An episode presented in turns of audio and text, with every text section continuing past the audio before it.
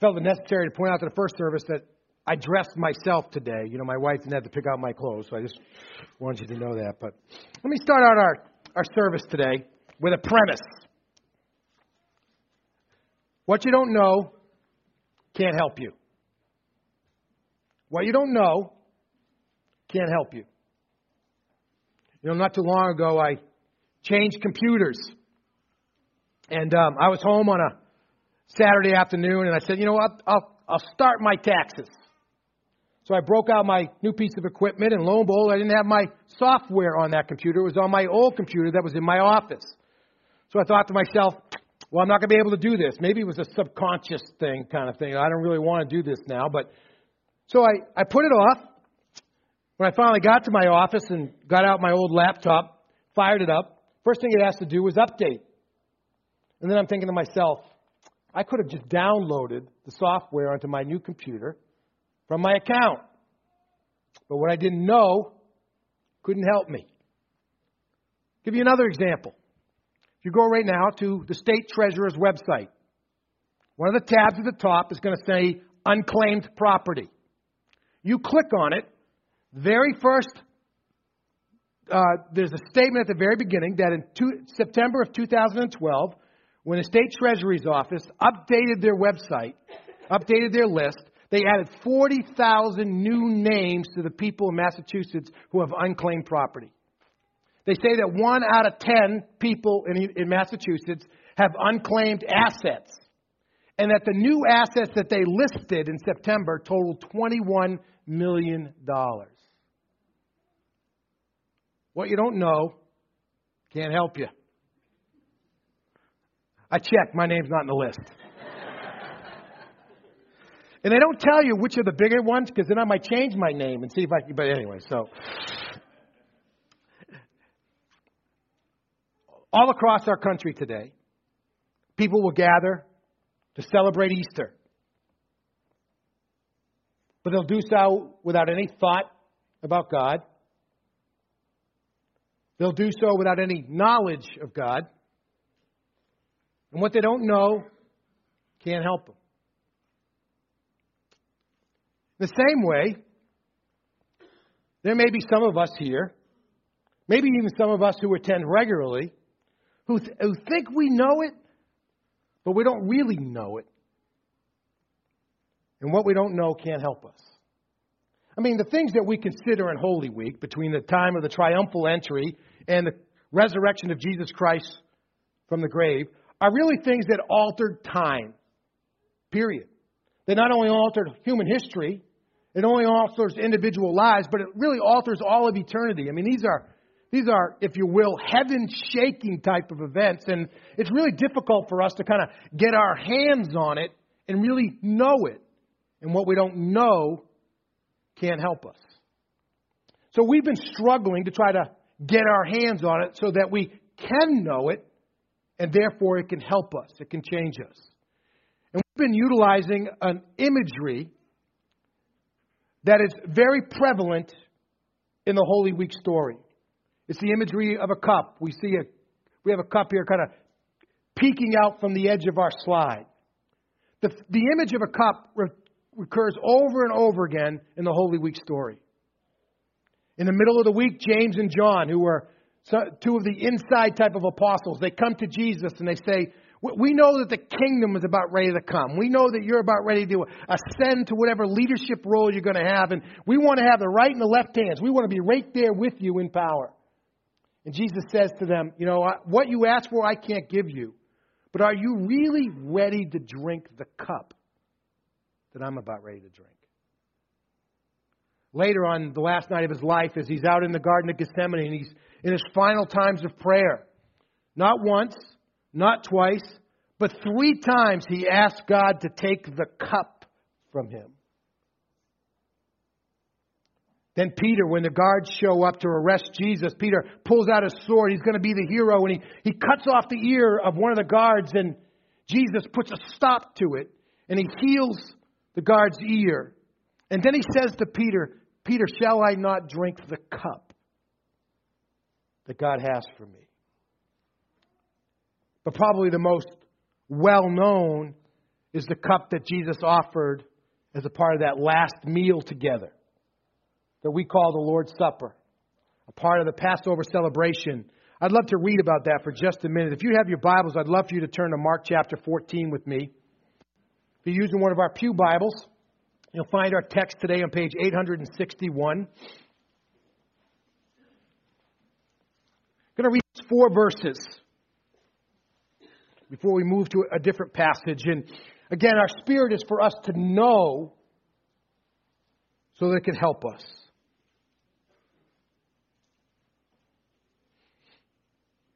Last week, as we met together, we looked at the, the cup that Jesus drank.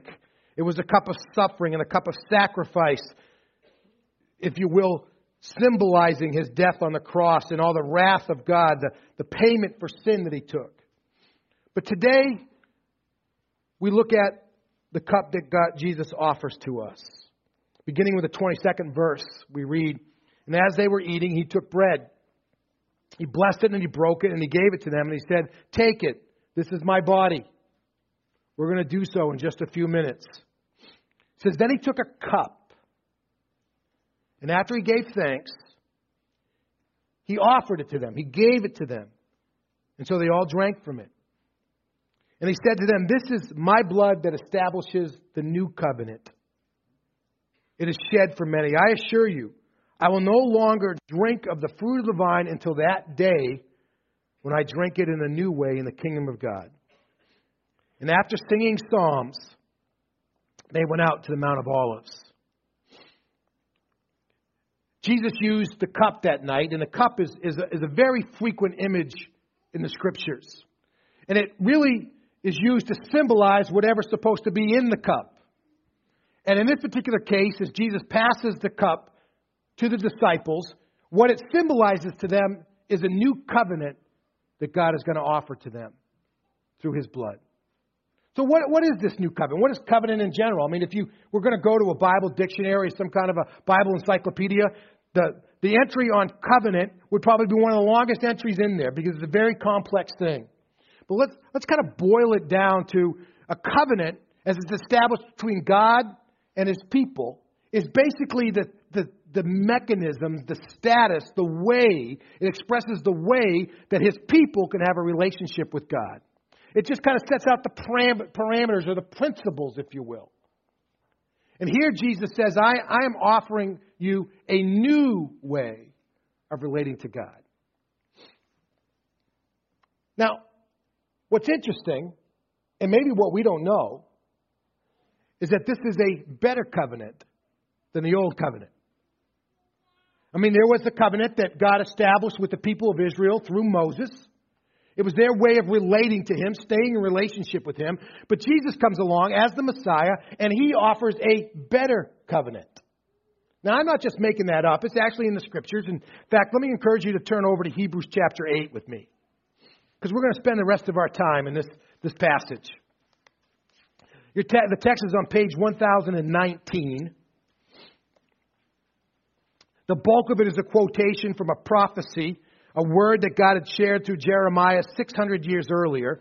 But, but I want to start with the sixth verse, and we'll read down through the end of the chapter.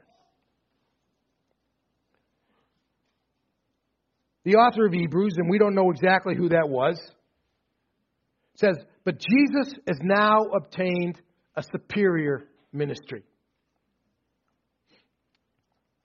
And to that degree, he is a mediator of a better covenant. And the reason it's a better covenant is because it's been legally built upon or enacted upon better promises. You ever seen that commercial now that's out? You know, why is why is more better? You know, the these guys sitting around the table. You know, I, better is just better. You know, and I don't know about you, but I'd like to have a better covenant built on better promises than a not as good covenant. So, how is it that Jesus can be the mediator of a better covenant than Moses? And really, that can again is something that the book of Hebrews is dealing with at length. Let me just kind of summarize it really quickly. The reason that Jesus can be the enactor or the provider or the means of a better covenant, a better way of relating with God, is first of all, he didn't need a covenant. Moses and all the high priests that followed after him, they all needed the same covenant that the people they represented before God needed. They still needed a, a solution for their sin. They still needed a way to be able to relate with God. Well, guess what? Jesus was God. He didn't need a covenant. And because of that, he can be he can have a superior ministry and give us a better covenant. Also, the very fact of the resurrection means that he's in a position to give us a better covenant. He's the only person ever to defeat death. There are a couple of guys who eluded death, got taken straight up to heaven. There's a couple of guys who got brought back from death but then died again. But there's just Jesus who actually conquered death, which is what we celebrate in Easter. He's risen. Yeah, you're a little slow on the uptake there, I know. All right, just making sure you're still awake. So, how is it that this covenant is better? Well, let's keep reading. Verse 7 For if that first covenant had been faultless, in other words, if it, if it was perfect, no opportunity would have been sought for a second one. But there was room for improvement. And at a time when God found fault with his people, you can read in the lines there, he was ticked at them because they were violating the covenant. God offered a new word, a promise through Jeremiah. And he says, Look, the days are coming, says the Lord, when I will make a new covenant with the house of Israel and with the house of Judah. Not like the covenant that I made with their fathers on the day that I took them by their hand and led them out of Egypt, because they didn't continue in my covenant, and therefore I disregarded them, says the Lord. But this is the covenant that I will make with the house of Israel. After those days, says the Lord, I'll put my laws into their minds, and I will write them on their hearts. And I will be their God, and they'll be my people. And each person will not teach his fellow citizen, and each his brother, saying, Know the Lord, because they'll all know me, from the least to the greatest of them. For I will be merciful to the wrongdoing, and I will never again remember their sins. By saying a new covenant, he has declared that the first is old, and what is old and aging is about to disappear. Let me just give you three points quickly about how this new covenant that Jesus offers us, symbolized in that cup that he passed to the disciples that night, three ways that it's better than the old covenant. The first is this based on this new covenant that Jesus offers, these better promises, it makes our past irrelevant in terms of moving forward spiritually with God. It just makes our past irrelevant. Well, how do I get that from the text? Well, look at verse 12. God says, I'm going to be merciful to their wrongdoing. And I'm never, ever going to, ever, ever, ever, ever, ever again remember their sin. So what you did in the past doesn't affect your spiritual future. Because God is ready to forgive, forget, and never remember again and allow us to move forward in our relationship. Now, the old covenant was built upon what you did. And if you didn't do it, you were in trouble. Here, the scripture says we are no longer, that, that our past is no longer relevant to our future with God. That's what the Bible calls grace. Now, usually when we we encounter this issue about our past, people kind of go in one of two directions. There are some who say, well, you know, I don't really have sin. You know, I've done a few things, you know, little white lies and this and that, you know, whatever, but but I don't have any real sin. So, you know, how is it that I, I need, you know, I'm just a good person. I've always tried to be a good person. Well, first of all, the scripture is pretty clear when it says all have sinned and fall short of the glory of God. So that, that's all. But if you need a litmus test to see if you're a sinner, just ask yourself this question Have you done some things that you don't want your parents to know about? Or have you done some things that you don't want your kids to do? If you can answer yes to either one of those questions, you're a sinner. If you've ever hurt anybody else, and it's because of an action that you intended to do, Maybe you didn't intend to hurt, but it's something you meant to do. It wasn't just an accident or a mistake. You're a sinner. The wonderful news is, in terms of moving forward with God, doesn't have any impact. Because God's ready to be merciful and not to remember our iniquity, our sin, our shortcomings anymore.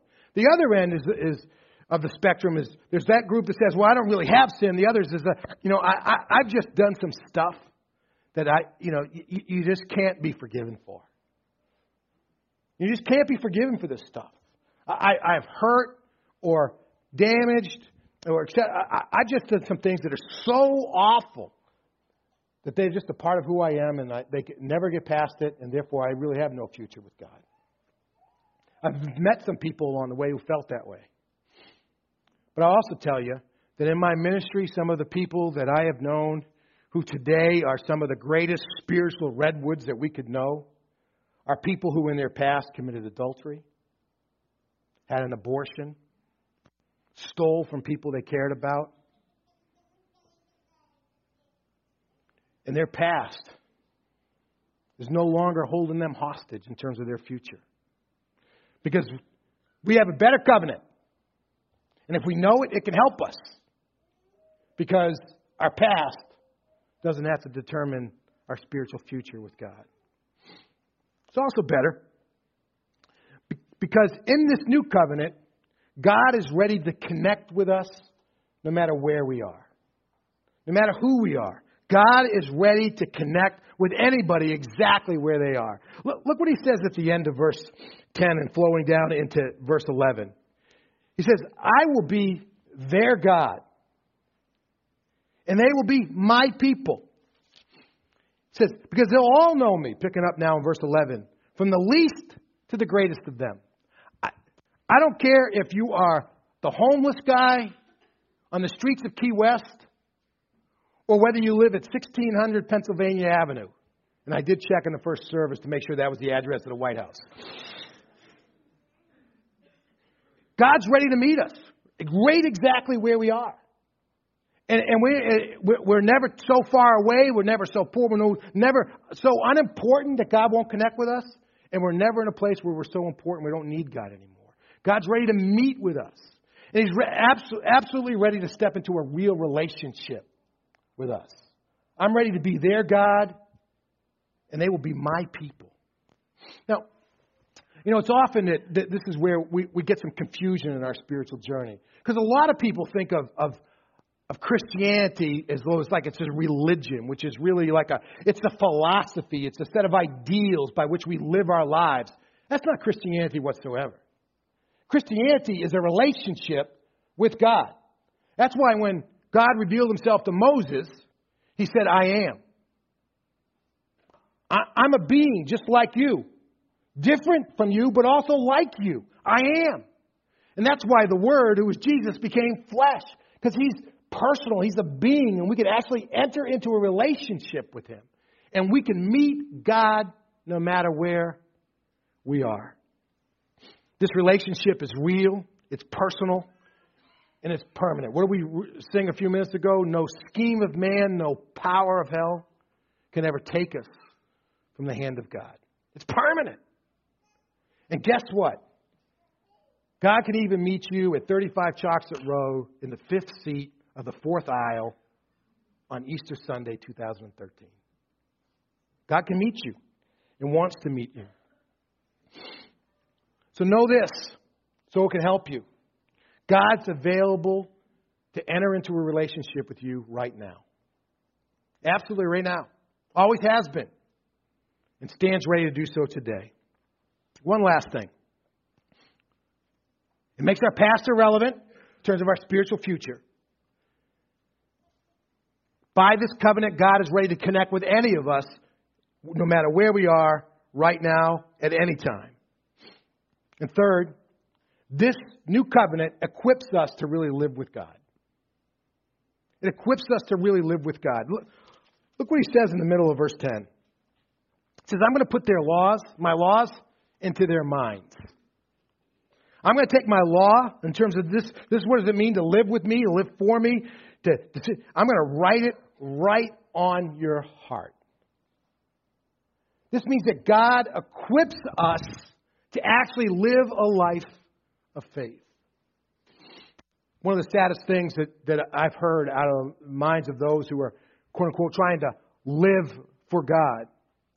As we're visiting in my office or in just whatever context we're in, they're saying, you know, faith just doesn't seem to work for me.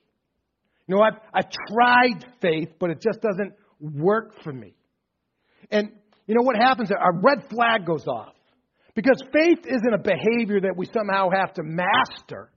It's a passion that God puts within us that we just automatically and naturally cultivate over a period of time. I'll give you an example. Back in the late summer of 1977, I was in high school, a junior, getting ready to start my junior year. Uh, I was generally from Memorial Day to Labor Day, we were gone every weekend, but the, the, the extended family had a, a lake house that we were at almost every weekend. But, but I was home because that weekend because double sessions were in place as the beginning of football season. So I had two practices on Saturday, including Saturday night. And so I went to church on Sunday. And the time when we were all standing up and singing a hymn, and I wasn't singing, this is back when I thought singing was about me, before I figured out that singing really is about God you know. And so I, so then I became a singer, not a good one, but a singer. Maybe it's more a, a noise maker. So that's probably a better thing. But but I, I'm not I'm not singing a song. I'm looking around, and I see this high school age girl that I'd never seen before. And in my deep spirituality, I say, "Wow, she's pretty." And her name was Christina. And um, and she was only 14. So you fathers, lock your daughters up. I'll tell you right now. and if you see the boys looking around, you get the story. Anyway, you know, now, I, w- I immediately was attracted to her. It created a feeling inside. Now, it's not like I had to go home and say, okay, let's pull out my encyclopedia and go to the entry of what do you do and what do you feel when you see a pretty girl. I, I didn't have to do that. I didn't have to go home and learn a behavior. It was something that was just kind of happening inside, you know, those flutters you get, you know. And and now I'm not saying I haven't learned a lot of things over the years, because we've been together more than I want to say, because that makes us old, you know. And but it, it, wasn't something I had to go out and master and learn and learn from everybody else and read it off of two tablets of stone that God had written. It was stuff that I felt in my own heart. And because of that, I was just pursuing it. You know, but he certainly made some mistakes and et cetera. There's a short period of time in my senior year where we, we weren't going out anymore. But then that kind of reconnected. We learned and we grew. Uh, you know, I learned how to communicate better, how to understand her more, and all that kind of stuff. Sure, we got better at it, but it was all from the inside. It was cultivating a passion. You know what God says? When I give you this new covenant, you're not going to have to go out and learn all this stuff, these 694 laws from the outside. I'm going to write it on the inside. And all you're going to do is cultivate the passion. You can grow, you can learn. You can have an accountability group that won't let you worm out of doing your testimony on a Sunday morning. But it's still stuff that comes from the inside. And that's the covenant that God. Know this today, because it can help you. That God will equip you to walk with Him and to be faithful. See, this is the new and better covenant that Jesus offered. After He had drank the cup of the cross, and he sat down at the right hand of the throne of God in victory. He's able to offer us the cup of the new covenant. We're going to remember that this morning as a call to us. I invite those who are going to help serve the Lord's Supper to kind of prepare themselves in the back. We're going to remember this new covenant that God has offered to us in the manner in which God has invited us to do so, which is to observe the Lord's Supper. Let me just read again that account from us from the Gospel of Mark. And then I'll lead us in a brief prayer. And then, in just a, some moments of quiet, quiet reflection, we can think about what do we really know? And is it really helping us in our spiritual journey? Again, the scripture says, As they were eating, he took bread, and he blessed it, and he broke it, and he gave it to them, and he said, Take it. This is my body. It says, Then he took a cup. And after he gave thanks, he gave it to them. And he said to them, This is my blood that establishes the new covenant. It's shed for many, it's shed for all of us. Let's pray together. God, thank you that you want us to know what it is that you've really done for us in Jesus Christ. And God, that that knowledge would help us in this life and for all eternity. God, we remember today as we take of the bread and we take of the cup. As we pray in the name of the one who offered it and gives it power, Jesus Christ. Amen. Amen.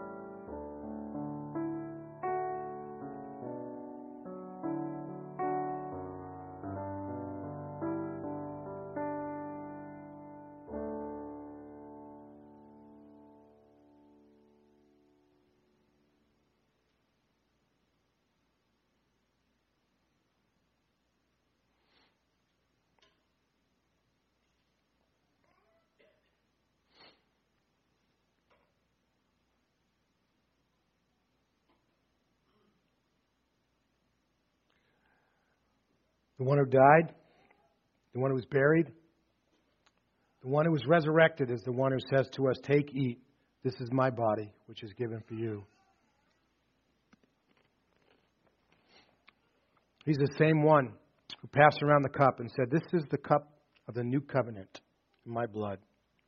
Know it, never forget it, drink from it, all of you. God's people said, Amen. Got one more premise for you, much shorter one, which is probably good news to you. What you don't know can't help you. What you don't have can't help you. You might be one of those 40,000 people that got added to the state treasurer's website. You may figure it out. But if you don't actually go and take possession of your unclaimed asset, I'm not going to do you any good.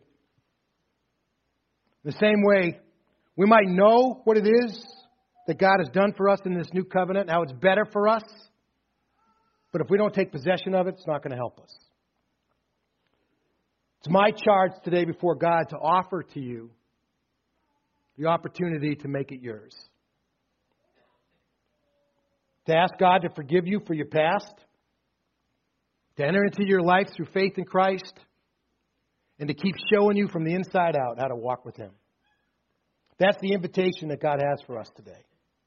To take what you know and make it yours so that it helps you spiritually for all eternity. We're trying to make that as easy as we can for you today. In the seat backs in front of you, there's a card that looks just like this. What we'd like you to do, if, if you're if you've never taken possession of it before, like Scott talked about earlier in his spiritual journey, if you've never taken possession of this new covenant and made it your own through your faith in Jesus Christ, we invite you to take that step today. All we're asking you to do is just fill out the backside of this card. And when you leave today, there's a table out in the lobby. It's got a big sign on it that looks just like the front of your card. We'd like for you to go by there and just place your card there. Now, some of you are thinking, well, you know, I don't want to be the only one in my row doing this and whatever. I'll, they'll think I'm the weirdo. You know, actually, everybody else in your row is going to be thinking, wow, that's great. You know, they're going to be excited for you. But but we, the reason we want you to do this is we want you to stop by the table because we have some great resources out there for you. They're not magical, but they're very helpful. And we just want you to get off to a good start. You go by the table out there today with one of these cards. There's a, there's a resource out there called You've Chosen to Follow Christ. So, what are my next steps? And, and this, this just has some great information about how it is that Christ's activity in the world created the foundation for this new covenant. And then it has some great next steps for you to take in a, in a great 30 day Bible reading plan about the life of Christ. Just, just a great resource, and you can swing by. And, and, and also, in the little kit that we have, is a New Believer's Bible. Let me use the word this is, this is the Bible for dummies, all right? Not to insult your intelligence, but just to say that you're a beginner, all right? And that's why they call it New Believer's Bible, the Beginner's Bible. And the reason why is because in the front, there are a whole number of, a whole bunch of studies that are outlined. But instead of giving you, you know, all these references, they just start to like, who is God? How do I know God? What is the Bible? You know, those kinds of things. And there's little launch studies that are in each of the front pages in the front, and then they lead you just page by page, scripture by scripture throughout the Bible, helping you understand what it is that the scripture really says about this. It's a great resource. So I encourage you as you take that next that first step to make the covenant your own, this new covenant your own, I invite you to step by, go by the table today with one of these cards. Now, we will follow you up. We will not bug you. We will not hound you. But we will simply connect with you either via email or phone and just say, is there anything else we can do to help you in your spiritual journey? And, if your response is, you know, no, the pastor's just way too ugly or he talks too long or whatever, that's fine. You know, we're not going to keep bugging you, but we want to try to help you. So you don't have to be afraid to give your. We don't sell it off to anybody else. You're not going to start hearing from CBS or other kind of uh, CVS or other kind of marketing. You're not going to hear any of that. We just want to see if we can serve. Now, like me with my computer program for my taxes, we, we, we can forget that which we know. So we have a small symbol today that we'd like for you to take with you that will help you to remember that Jesus drank the cup of sacrifice and suffering for you. And he offers us the cup of the new covenant. Underneath the seats on the outside of the, on the, outside of the aisles, you'll find baskets that have a little cup made out of olive wood. We'd love for you just to pick those up, take a cup, and pass it down the aisle. When you get to the end, just stick it underneath. there should be enough in every row. You know, we've had some full services. We know that we have enough overall for you to, for everybody to get one. So if your basket happens to be empty, you can go ahead and, um, and, um, and, and just see me afterwards. We'll make sure you get one or just look for one of the baskets. There should be some left. I'm, I'm planning on trying to drill a little hole in mine and stick a, like a piece of thread through it. I'm going to hang it in the mirror of my car. So it'll just keep dangling there to remind me that Jesus drank the cup for me and he's offered me the cup of the new covenant. And it's mine because I've made it mine. Some of you may want to stick it in a coin purse or put it on a bureau or put it on your desk at work as a reminder. But let us never forget what we now know and what now can be ours. Let's just pray together and then we'll sing our concluding song. God, we're grateful that you have stepped into history and that you've altered history, both here and for all eternity. God, thanks for what you are so passionate for us to know and what you are so eager for us to make our own. If you've never made it your own, you could simply just pray a prayer silently in your own heart, like I'm going to pray right now.